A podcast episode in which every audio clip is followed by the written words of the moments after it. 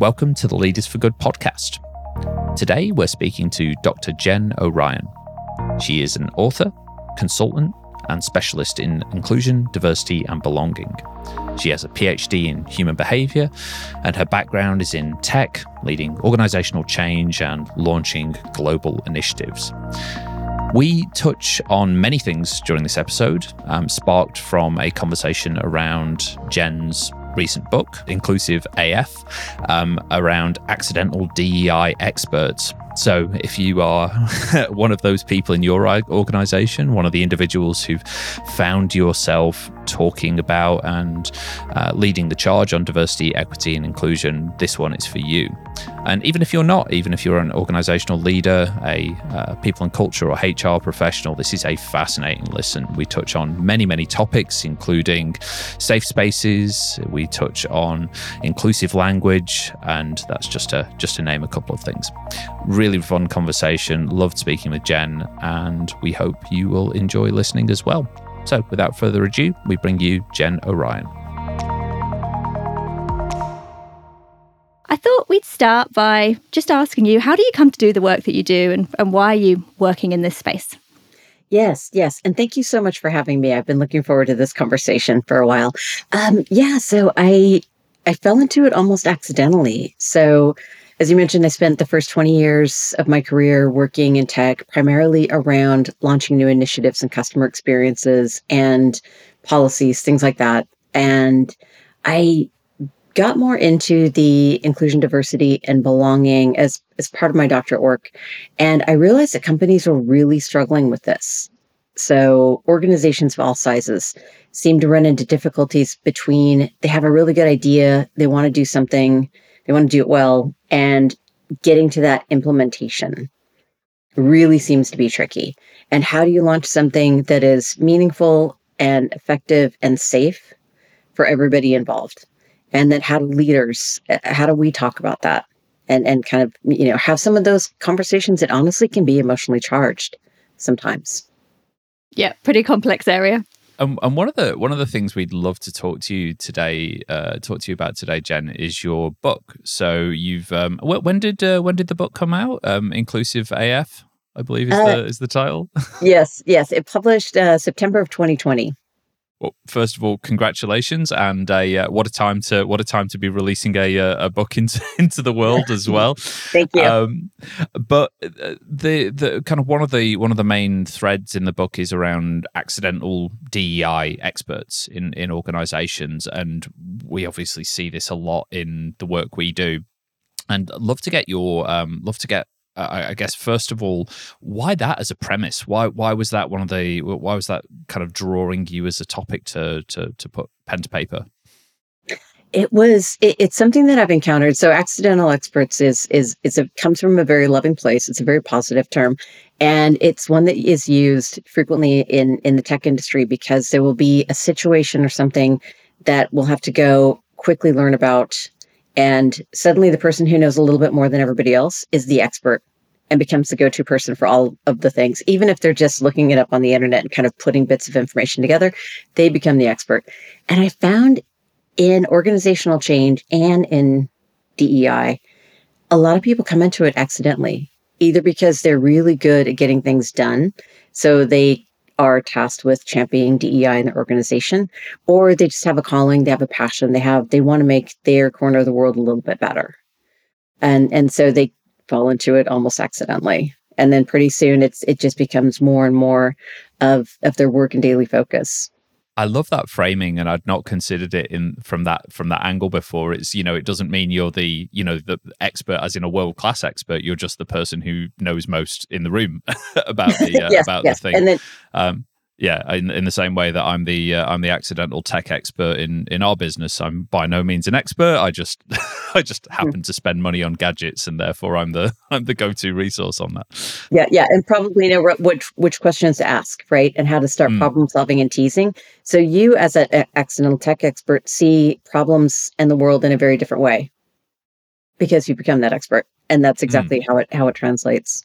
And who are some of those accidental experts? You th- you mentioned a couple of them there, but you know what, what, are the what are the kind of you know what are the roles that tend to tend to be stepping into as uh, you know as accidental experts? That's such a good question. So typically, it tends to be people who are more centered around either naturally or because of their work, um, project managers, program managers, people who can take these very ambiguous, ambitious ideas and break them down into their core components and then kind of rally people around, bring them on the journey. Uh, I was very excited a few years ago when LinkedIn announced that Chief Diversity Officer was one of the fastest growing C suite titles. And I was like, that's fantastic. We need that. But you give me a couple of really motivated program managers and we will change the world because it is that that level of understanding the mechanics and the interpersonal dynamics of the people with which you're trying to implement these changes and and so that's and it, it typically honestly if, if i'm talking about an organization like a like a like a company right like a corporation it tends to be people who are either in a human resources recruiting aspect where they engage with people of all levels mm-hmm. or it's people who tend to be in operations because they see everything yeah, so you definitely get those almost either self appointed or organisationally nominated inclusion champions in some form. So sometimes we see that in the form of employee resource groups, employee network groups. Sometimes there's a DEI lead in a HR team that might not necessarily have had experience, but they've got a very clear calling towards it.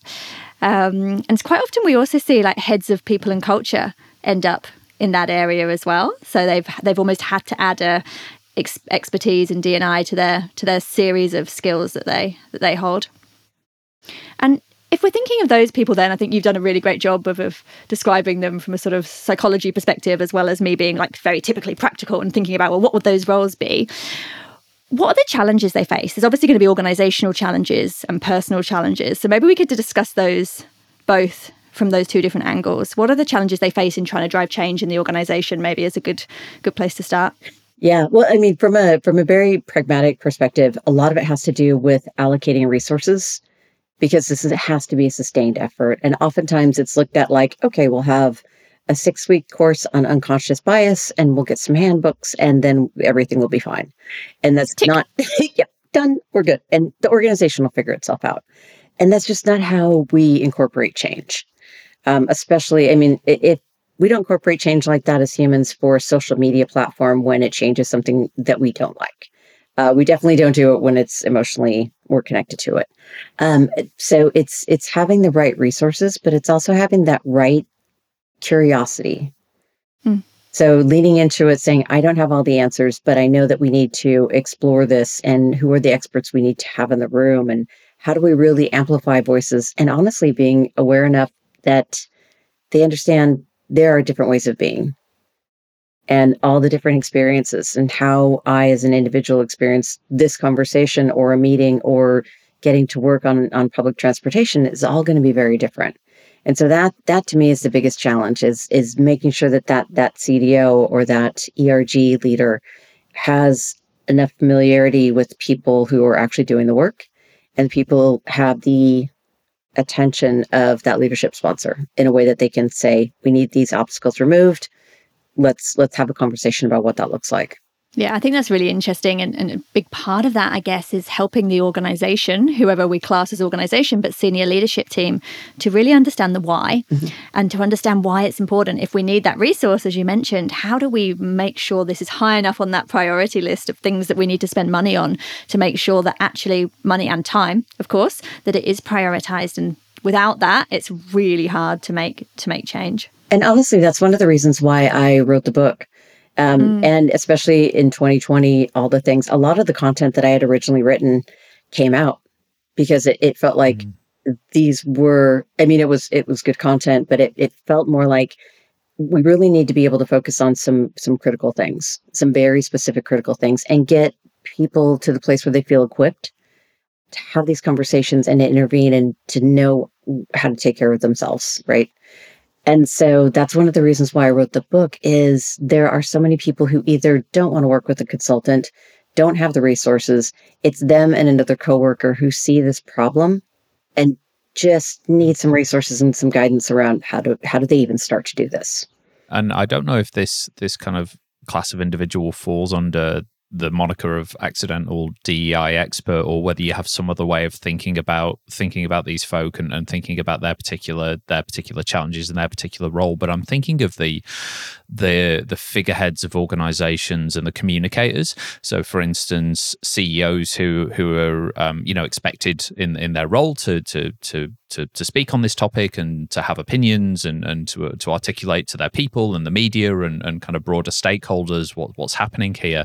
And I'm wondering if there's um, if there's any sort of difference in your thinking about those those individuals because it's not quite the same as the the sort of sometimes it and i'm not saying that sometimes these individuals are absolutely you know really intrinsically motivated and really buy into the you know really buy into the uh, to the um to, to the project and the mission of, of creating a more inclusive organization. But i think sometimes they are um they're kind of thrust into this just by virtue of their their their position. Um so yeah i'm just i'm just wondering what your what your what your thoughts are on that yeah, those are the the execs can be sometimes my favorite people to work with because especially when you get them into small groups, they they want the ones that I've worked with for the most part want to know how to do the right thing to support their employees or even their families and their communities, right? Mm-hmm. But it's they don't want to make a mistake. And they're so hesitant because it feels like why are we talking about this at work? I was like, we're always talking about it. We're just talking about it in different ways now, right? And they, I mean, if I misspeak, I should say when I misspeak, when I say something stupid, it's not going to show up on, you know, the New York Times. it's going to make me, you know, whatever. I am under less pressure and there's such scrutiny around it and they just they really need space to to practice and internalize. One of the one of the biggest things that I worked on in in 2016 and 2018 was really how do you talk about gender in the workplace?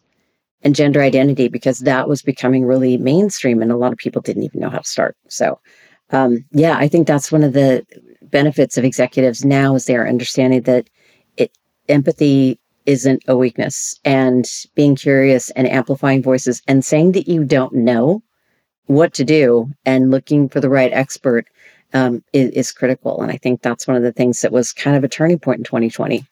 Yeah, definitely put a lot of um, focus on mental health, well-being, mm-hmm. all of all of those areas. And I think it's really interesting when we think about about leadership and that pressure, because what we still so often see is it, it being that being too much fear there to make change. So I'm actually I'm better off saying nothing than I am to say something and risk saying the wrong thing. And of course, we know that longer term, that's incredibly detrimental to businesses if we're not calling out bad behavior, if we're not raising um, key issues. So how do we what how do we work with leaders and overcome that fear? How do we make those safe spaces? How do we how do we start to think about that? Honestly, one of the most effective ways is from their peers. Mm-hmm. Because oftentimes they'll hear it, excuse me. Oftentimes they'll hear it from their employee resource groups, their affinity groups, their HR team, me, you, everybody. But it, it tends to land differently if it comes from a peer. And that's why I think it's it's that opportunistic conversation that every time we have a chance to show how something could be different, it, it's almost like it's almost like a yes and like improv. That's one of my favorite expressions to use is yes and. Yes, the message that you have is good, but if you just changed this word or if you used this image and these words in combination, it lands so much differently and and kind of that that mentality starts to really think they don't feel like they have to defend themselves. They can be open they can be curious and and understand that it's never going to be done. It, it, this is an, an evolution. I love the the improv kind of prompt there. I think that's a really good way of um helping leaders think about how to how they might support each other in um, in in in improving and, and kind of constantly evolving and growing. And you can we we we see organizations and i think even organizations where there perhaps isn't there aren't high levels of trust and psychological safety. Currently i think i think leaders could still see a path to a place where they could make a misstep um, make a misstep publicly internally and there would be there would be compassion for that and there would be a, an acknowledgement that you know that everyone's on a journey and and that would be okay how, is is there any counsel you you would give to leaders again thinking about more of that external communication? Because Twitter is less forgiving than uh, the, than than the internals of an organization, um, especially Twitter at the moment. And um, and yeah, and, and I, th- I think the the fear is uh, again amplified as you as you said, Jen. You know, if you misspeak, it's not it's not likely to end up on the on the cover of the Times. But but if um, you know if, if Tim Cook misspeaks, it it, it absolutely will. So uh, yeah, is there is there any kind of uh, any advice or any counsel you'd give there? Yeah. So one of the one of the things I think we have most available to us is is how we express. For a lot of people, that's language and the words that we use, and that can be just as powerful to to use very specific words that are inclusive, that signal, rather than focusing on, oh, I don't know if I should say this, I don't know if I should say that. And and that's where it goes back to that. It's it's not a series of absolutes or always or never. It's making sure that you aren't using terms that are ableist or terms that promote a gender binary or terms that you know are are steeped in stereotypes and things like that. And for the most part as humans we like to think that we don't do that. But if you look back at the etymology of some of our phrases and and some of our terms and the the sh- verbal shortcuts that we take a lot of those really are exclusionary whether we intend them to be or not. And so that's where i that's why i recommend they focus is be really precise on the words that you're using. And if somebody counsels you that um, a term is ableist or a term is something that um, is misconstrued or is offensive, um, just being really open to that and focusing on what words can you use because the other side of that is showing up on the on, on the front page of the Times because you are using an inclusive term in a way that nobody else expected and now it's an industry standard. Mm. Any examples you could share with that to help our? We're going to ask the same question. I, I, was gonna I was gonna jump in with the exact same one. Um, yeah, no, super curious because I, I, think I think leaders could bring to mind a couple of examples. You know, saying ladies and gentlemen, for instance, when addressing a, a room full of people, you, there are obviously folk who are non-binary and don't identify as a as a lady or a gentleman who who who obviously that that excludes. But are there any yeah uncommon um, examples that that people you said you know obviously people people unintentionally um, you know use this language. So yeah any any good examples? Ladies and gentlemen is my all-time favorite. It is because it's it's ubiquitous right? And we don't we don't even think about it anymore. And the pushback i get a lot with that is that it, it to to some people it can feel like erasure. Like i can't say ladies and mm-hmm. gentlemen. It's not that there aren't ladies and gentlemen. It's not, not that there aren't men and women. It's that there aren't only ladies and gentlemen and men and women. And so that's kind of the focus that I put on there. Um, it, really quick, I have a story. This this has been one of the more effective examples I've had. Is um, the the social constructs that are underneath ladies and gentlemen. Right? It has a tone. It has an implication about behaviors and traits and agency and things like that. Um, and we can argue about that all day long. But I was talking to a colleague who disagreed with me on that, saying it's just two words. And I said, okay, but what if it wasn't ladies and gentlemen? What if it was ladies and dandies? And all of a sudden it was like, oh no, I'm not a dandy.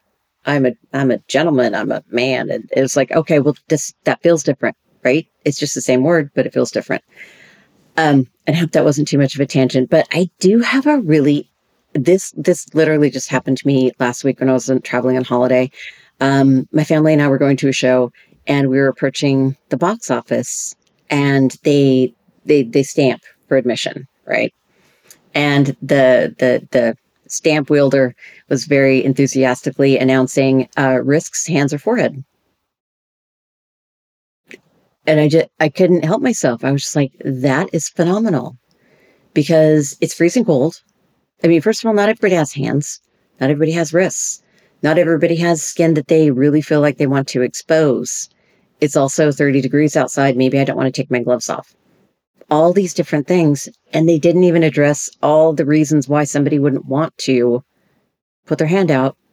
They just said, we need to make a mark on you somewhere that's visible to so- show this other person that you've paid your admission. And that focus, that precise focus on what the objective was, mm-hmm. brings everybody in. They have options now. They don't feel singled out. And so it's small shifts like that that that really can signal to people, I see you, I value you, you're human. I love those examples and we absolutely love stories on the podcast. So please don't feel bad about those and keep them coming. Tangent away. And I think yeah, always a tangent. We're we are tangent experts. Oh, I've got uh, just to just to kind of build on that, and and I think the analogy the analogy we to sometimes use when talking about inclusive language, and, and we hear the same pushback. Um, guys is a guys is a typical one, you know, using using guys to address a uh, you know a room full of people, and the, the kind of the, the the the counter example to that is is similar to the example you used around dandies. You know, how would you feel if if if we dress the room as as gals? You know, um, w- would that land differently? And of course, it would. And funnily enough, the, the the most vocal pushback we get against guys tends to be from women in the room who are like, well, I don't I don't mind that. That's that's absolutely fine. I don't I don't mind being I don't mind being lumped in and, and called guys, but but pointing out that well there there are people who who do mind in fact. And the the the the I guess the mental math we ask people to kind of engage with as a thought experiment is weighing the the potential harm against uh, people in the room who it does cause offense to versus how attached are you to actually saying the word? You know you know how, how is it a is it a hill you want to die on in, in terms of keeping that in your lexicon? Or is it a very easy fo- is it a very easy shift for you to to switch to hey all hey folk uh, or, or, whatever a uh, whatever you know a, a, more inclusive alternative will be? And, and, most people when they when they kind of wrestle with that idea a little bit tend to come out on the other side with okay well you know that that, that seems that seems actually pretty reasonable because uh, and and you know not to their you know no no kind of criticism or, uh, attached to this ha- just haven't really considered haven't really considered the um uh, the the potential impact before because it's not it's not in their you know it's not in their lived experience. Hey Hmm. Although I will say it's not always, we say it's easy to change. It's often not. No. Because it's a habit. So, one of the things we find people can get quite frustrated. So, guys, obviously, is such a common one, but sometimes people can get really angry at themselves because they're trying so hard to change guys and then they slip up. And what we always say is it's a journey, it's fine to make mistakes. Actually, the most powerful thing you can do is accidentally say, guys, and then apologize and call yourself out for it. Because that is showing not only that the word is wrong but the humility and the reason behind making change. So i think yeah just to anyone listening taking the pressure off a bit about always having this perfect is is really important. Yeah absolutely. And that's the thing is we have such a phenomenal capacity for expression and and and words and language. And yet we tend to try to economize. So we will use the same words over because our our goal is to get the, the message out and the word's just kind of like a, a delivery system for it. But if you take a step back, well, see, and even that take a step back. Um, if you if you pull the lens back a little bit, it's the other side of showing up authentically is seeing people, viewing people, and experiencing people for who they are. And if we're leading with, "Hey guys, good morning, guys," we're not seeing or engaging the people who are there it's so it makes us think about who are we talking to? Um, colleagues folks Peeps. Peeps is my favorite. Not super professional, but it is my favorite. I'm a fan of Peeps. I might start. I might start.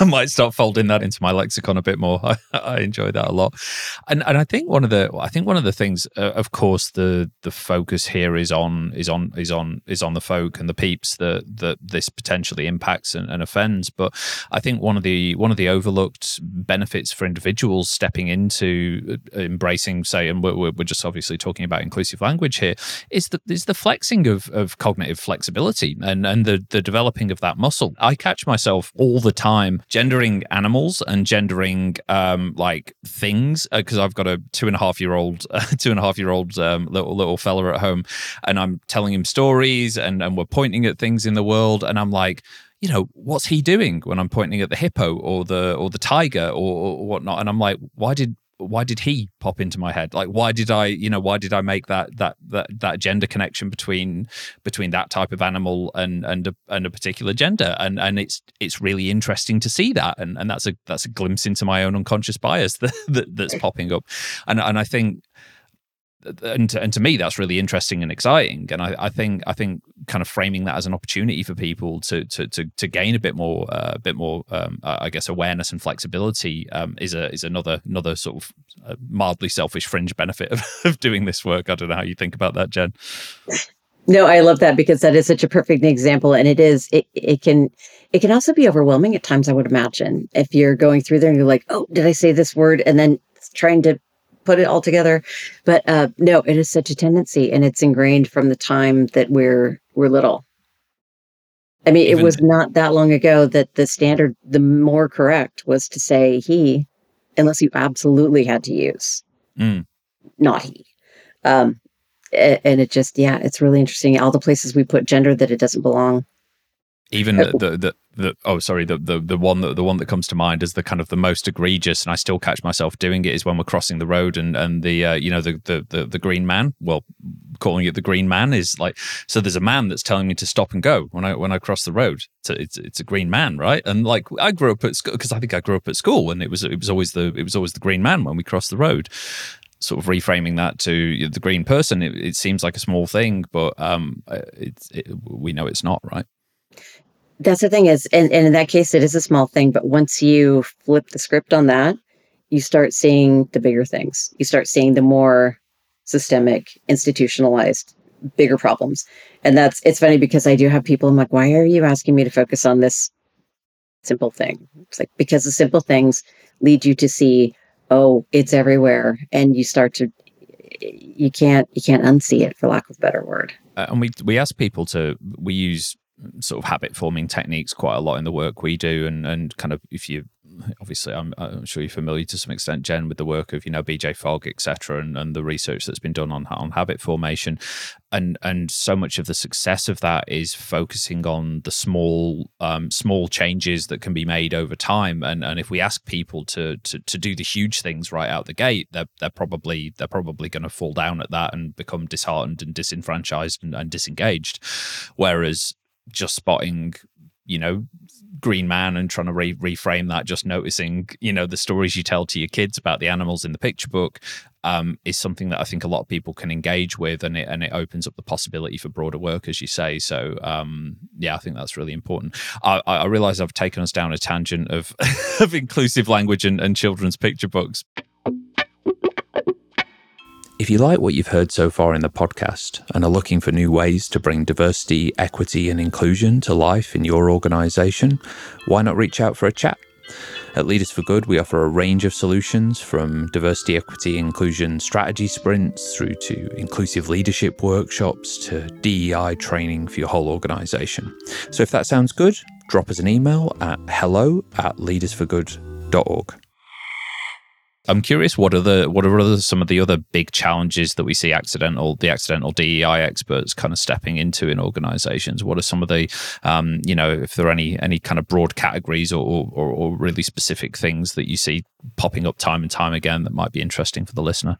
Yeah, I think one of the biggest ones is balancing balancing change fatigue and and saturation and and really understanding as you are introducing new initiatives um, in your organization, even if it's something as small.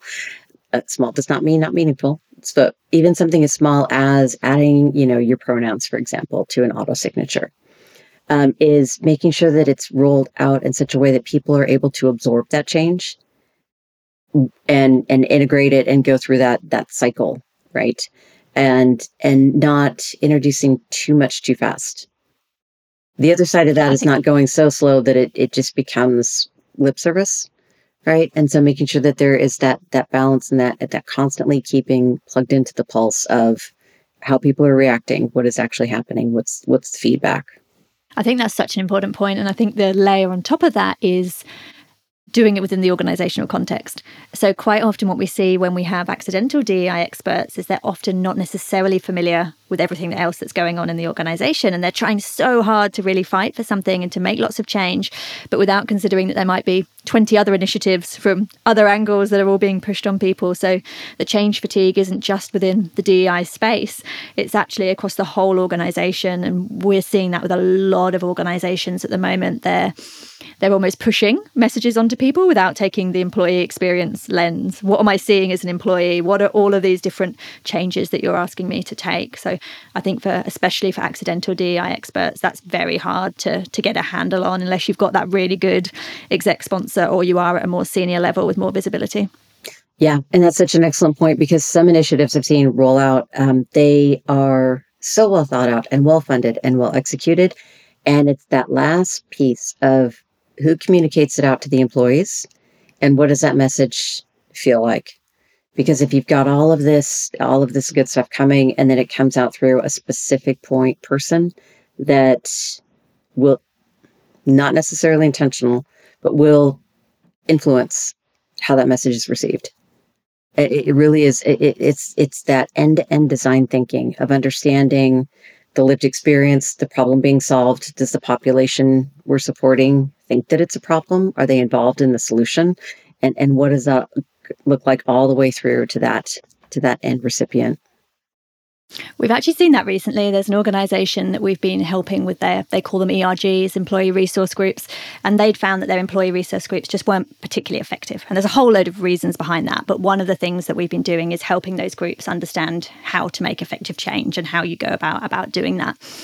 And one of the things the employee resource group said back to us in the organization was, yes, we want to learn this, but also we want some credit. We want some recognition. Like we want this acknowledged that we are, that we're making this change and that we're going above and beyond our roles.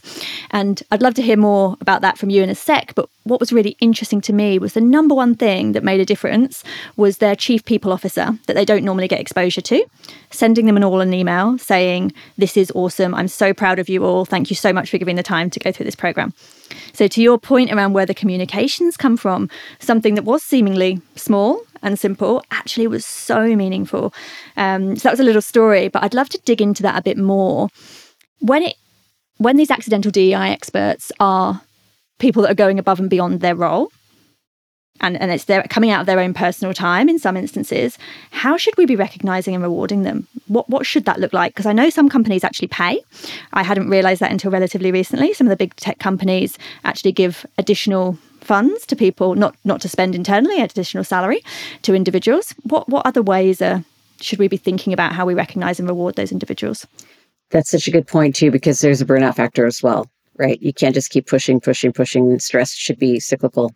Um, honestly, it, it really it really depends on the individual and the team structure and and the company. Um, everybody responds a little bit differently. And what I've seen though is really investing back into that person. Whether that sounds like it's additional PTO, whether that sounds like sending him to a conference, especially something related to DEI, something that really helps them align what they're doing to make the organization better and their professional development and their personal development goals and really being plugged into what it is that that motivates them and where do they want to go. And I think that point there about goals is one of the things we've been trying with a few organizations is if we really believe in the importance of this and we believe in the employee resource groups for use of a better term, if we believe in their ability to make change and how important this is to our culture, then it should be part of their goals. And then that builds it into the existing reward and recognition system. So we've been, yeah, we've been having that conversation with quite a few organizations recently about how you how you make that happen. Yeah. And one other thing I've seen, especially with employee resource groups, is sponsoring that more of a cross pollination. So sponsor a leadership retreat for them. Let let them go out into some remote area and really get deep into the strategy of what do they want to do to affect change and and who they are as humans. And that that eh, can just accelerate their progress exponentially. And especially if you can get, like I said, leaders from other groups and ERGs and and get an understanding of how can they work together and what are their shared problems. Because we're not we treat we're not ever one thing. And again, I love that. One of the big things that came out of our ERG program with this organization I'm referring to that we just ran was all of them were looking at all the policies across the organization separately. And all of them were communicating to the organization about the need for new members separately. And actually, we got them together and they formed cross functional working groups from each ERG on these problems beautiful, right? Suddenly completely changed how they communicate with the organization and the and the experience that all of the other people in that organization would have of them and their effectiveness. So I loved that point. Yeah. Yeah. And and the new perspectives that they bring. I mean that that is the beauty of having these diverse perspectives in the same room is is just the learning. I have a I have a question, Jen, and I'm not sure if this is this is directly related to um, accidental DEI experts or just more you know certain certain um, kind of types of organization. But I'm wondering how you think about. Um, uh, I'll call it I'll call it complacency. So so kind of organizational wide complacency around around DEI, and and we tend to see this in organizations that are um, typically more more kind of purpose led in general, and and we see in organisations that there's a lot of good heart and good intention there, but but with it comes a I guess from from lack of knowledge, lack of experience, and lack of engagement with the topic, uh, a a kind of well, you know, I'm I'm not racist or sexist or prejudiced. Like I I, I don't need this, um, and and there's a there's a kind of lack of recognition that there's that there's work for us all to do, and the the end result is obviously the the where where there's a uh, you know where there's a learning and development opportunity or a program the the the optimal is that it's compelling not compulsory and and that people would volunteer to come along but in organizations where there is this systemic complacency um, uh, kind of attendance at, at any at any intervention can be can be difficult difficult to achieve. So I, am I'm, I'm wondering I'm wondering your experience, your views on that. I'd love to love to get a love to get somebody else's uh, somebody else's perspective there. Yeah, yeah. So I, I I do like to approach this as a as a combination of that that need for innovation within any organization and then also the aspect of organizational health. And so if we typically think of DEI as this silo that lives underneath human resources because that's where humans happen, it, it, we really need to branch it out. And for companies that aren't investing in research and development, if they aren't investing in innovation and, and what the industry, the next disruption will be, they're going to stagnate. And it's the same with their humans. So if you aren't if you aren't learning about how you can make it more inclusive, representative, belonging, that organizational health will start to stagnate. And for some interest, for some companies in the industry, that's that's fine. They're okay with it. Uh, but they're not going to be able to attract that amazing talent that is coming up in the world. And and it, it will show. And I mean, the, the more that you invest in inclusion and, and belonging and, and a culture of respect, uh, it, it's measurable on on every single metric. The the engagement, the productivity, the optimal solutions. It, it just elevates everything.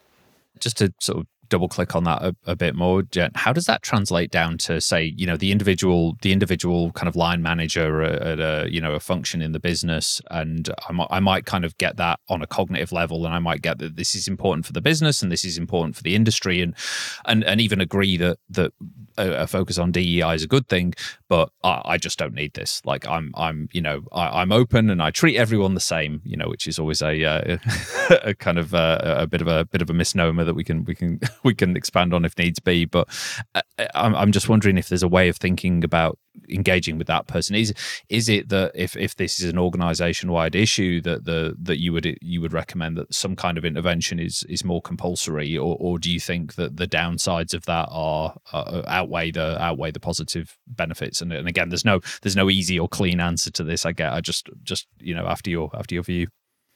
Yeah, no, it's it's those are the the individuals who think that this isn't for them. Those are the ones I want at the table.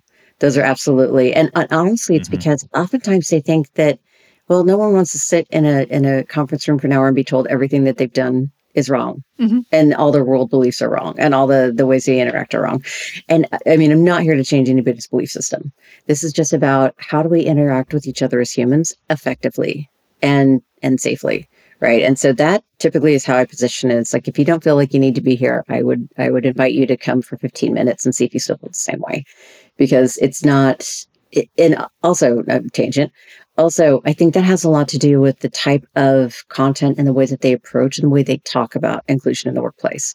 Because if it sounds like it's going to be a anti-harassment off the shelf video from 1982 that's one thing right? If it's something that is dynamic and engaging and really focuses on we need these different perspectives, including people who don't agree with me.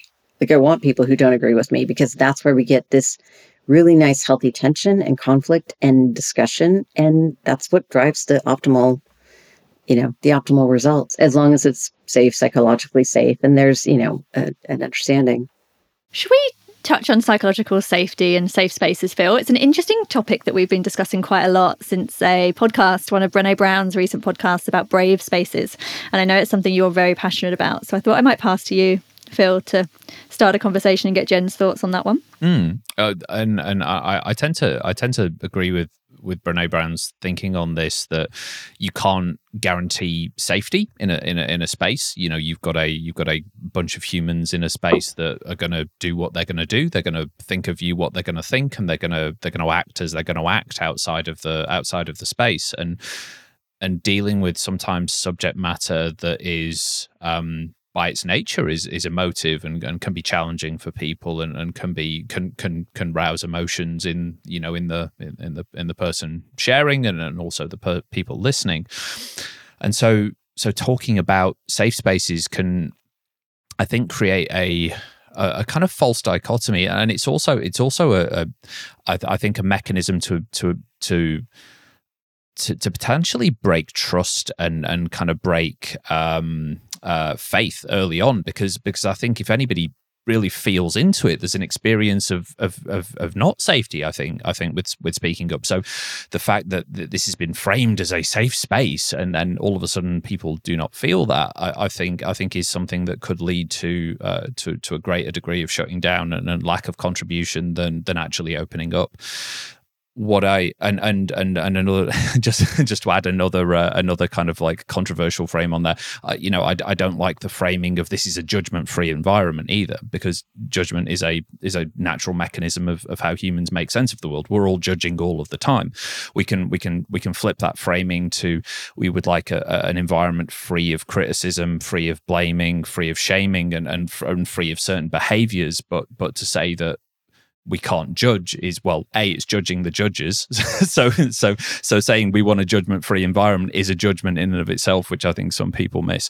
But but yeah this this sort of saying we want judgment free this is a safe space. The, the Brené Brown's kind of posit there is that we want brave spaces. We want to create a, a, a space where there's um, kind of a celebration and an expectation of, of of people speaking up in in the face of of, of potential um, uh, discomfort. So that that was a little all over the map, but uh, love to love to hear what you make of that. No, I love that because it is it, it, it safe spaces had, does have that sense of, you know, it, it's. I, I don't want to say that it's a you know it's a softly lit room that's lemon scented where we sit around and talk about our feelings. That is fantastic, and we need that. But what I'm talking about here, and what I think you're also alluding to, Phil, is that we need to have a space that is trusted so I can show up as my authentic self. I can vehemently disagree with your position, or we can start to, you know, pick apart each other's arguments. But there's a ground rule and there's an understanding of what the expected behavior is, and it's going to be respectful. And it's going to make sure that everybody who's in that conversation in that team is going to leave intact. That to me is is the difference. It's it's the behaviors that I would uh, describe rather than like we can all talk about what psychological safety means and, and that is very important but i think it's it lands better when it's describing the behaviors and modeling those behaviors. So if you're challenging me and i'm listening rather than digging my heels and defending why i said that I couldn't agree more. I think we're on the same page because because it feels like it feels like a safe space and judgment free feels like an incantation that somebody's saying at the start of a, a workshop, like it's a spell they just cast to make it true. Um, and and and assuming everybody knows what we mean by that again, and without without pointing to without pointing to very specific behaviors and and, and expectations, I, I, don't think we can. I, I yeah, again, I, I don't think we're going to get there. So yeah, love it. Yeah, I just I think I love Brave because it's giving someone something empowering. It's something actionable. It's something you can do. It's the expectation on you is to go in there and, and to be to be brave and challenge yourself. I don't personally think though that safe spaces are wrong. I think that is still what we're ultimately aiming for.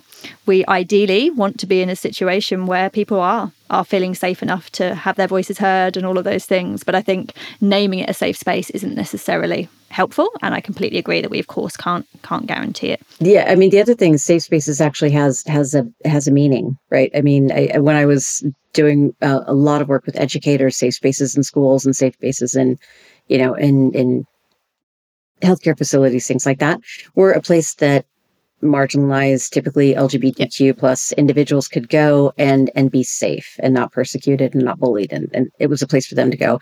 And so that absolutely has a very specific meaning.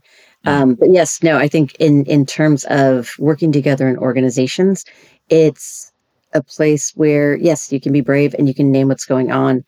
And I think there's also a component now that we've seen in the last couple of years where it's safe to not be okay Mm. It's safe to show up and say, I am barely holding it together because I've got something going on that is bigger than I want to talk about right now. And just so, please, a little grace. Text me if you need my immediate attention, but just know that I am working through some things. I guess what I'm keep being drawn to is the power of our accidental DEI experts.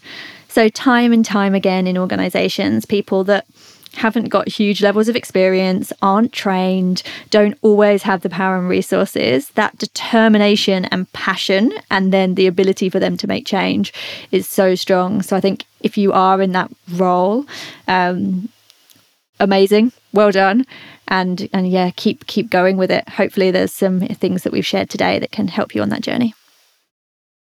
I think for me, one one thing that just sparked from the conversation around reward and remuneration and, and recognition for for accidental DEI experts is where it's not where there's not kind of financial remuneration for for the additional time they're spending how do we how do we add a degree of process and system around ensuring that the there's there is a continuing recognition and a continu, continuing acknowledgement over time? Because if not i think it it relies on it relies on on the sort of the remembrance and the serendipity and the and the prompting of, of certain people in the organization. And and it can feel uh, the experience of it could feel very sporadic and and there could be long long you know long intervals between drinks um, for uh, for folks. So i think i think for organizations where yeah where there isn't where there isn't a financial remuneration how could they introduce a process to make sure that these folk are given their given their dues and, and given their their acknowledgement on a regular basis? That's that's something i'm gonna i'm gonna think about for our yeah for the organizations we work with Jen, last but not least. Uh, no, so I was actually just thinking about the, because we've been talking about the power of expression in words, and just the, mm-hmm. even the last conversation where we were talking about the difference between a safe space, psychologically safe space, and a brave space. And just that yes and, just that shift of safe to brave, excuse me, it really feels different. And it's, you know what I mean? So th- I think that is a lot of the power uh, that we have uh, to with language to express. But one of the things that I'm really taking away from this is the individual should never underestimate their ability to influence change. Mm. If it's a word, if it's something in a grocery store, if it's in community or with your kids or someone else's kids, that ability to just kind of splash and ripple a spark of a conversation. Love it. Kerry, anything else? Or? So any final thoughts for the audience? Anything you want them to take away beyond what we've discussed? Be be brave. Be precise with your words and be brave. And and and mindful of all the different ways of being. I love it. Thank you so much for joining us. That was a wonderful conversation. I think we've all got lots to, to think about as a result. Thank you so much for having me. Thanks, Jen. If you found this episode useful, the best way to support us and spread the message is by telling a friend or a colleague. You can also give us a rating or a comment on iTunes or wherever you listen to podcasts. And if you'd like to learn more about Leaders for Good and how you can start making positive change, head on over to leadersforgood.org and join our free community.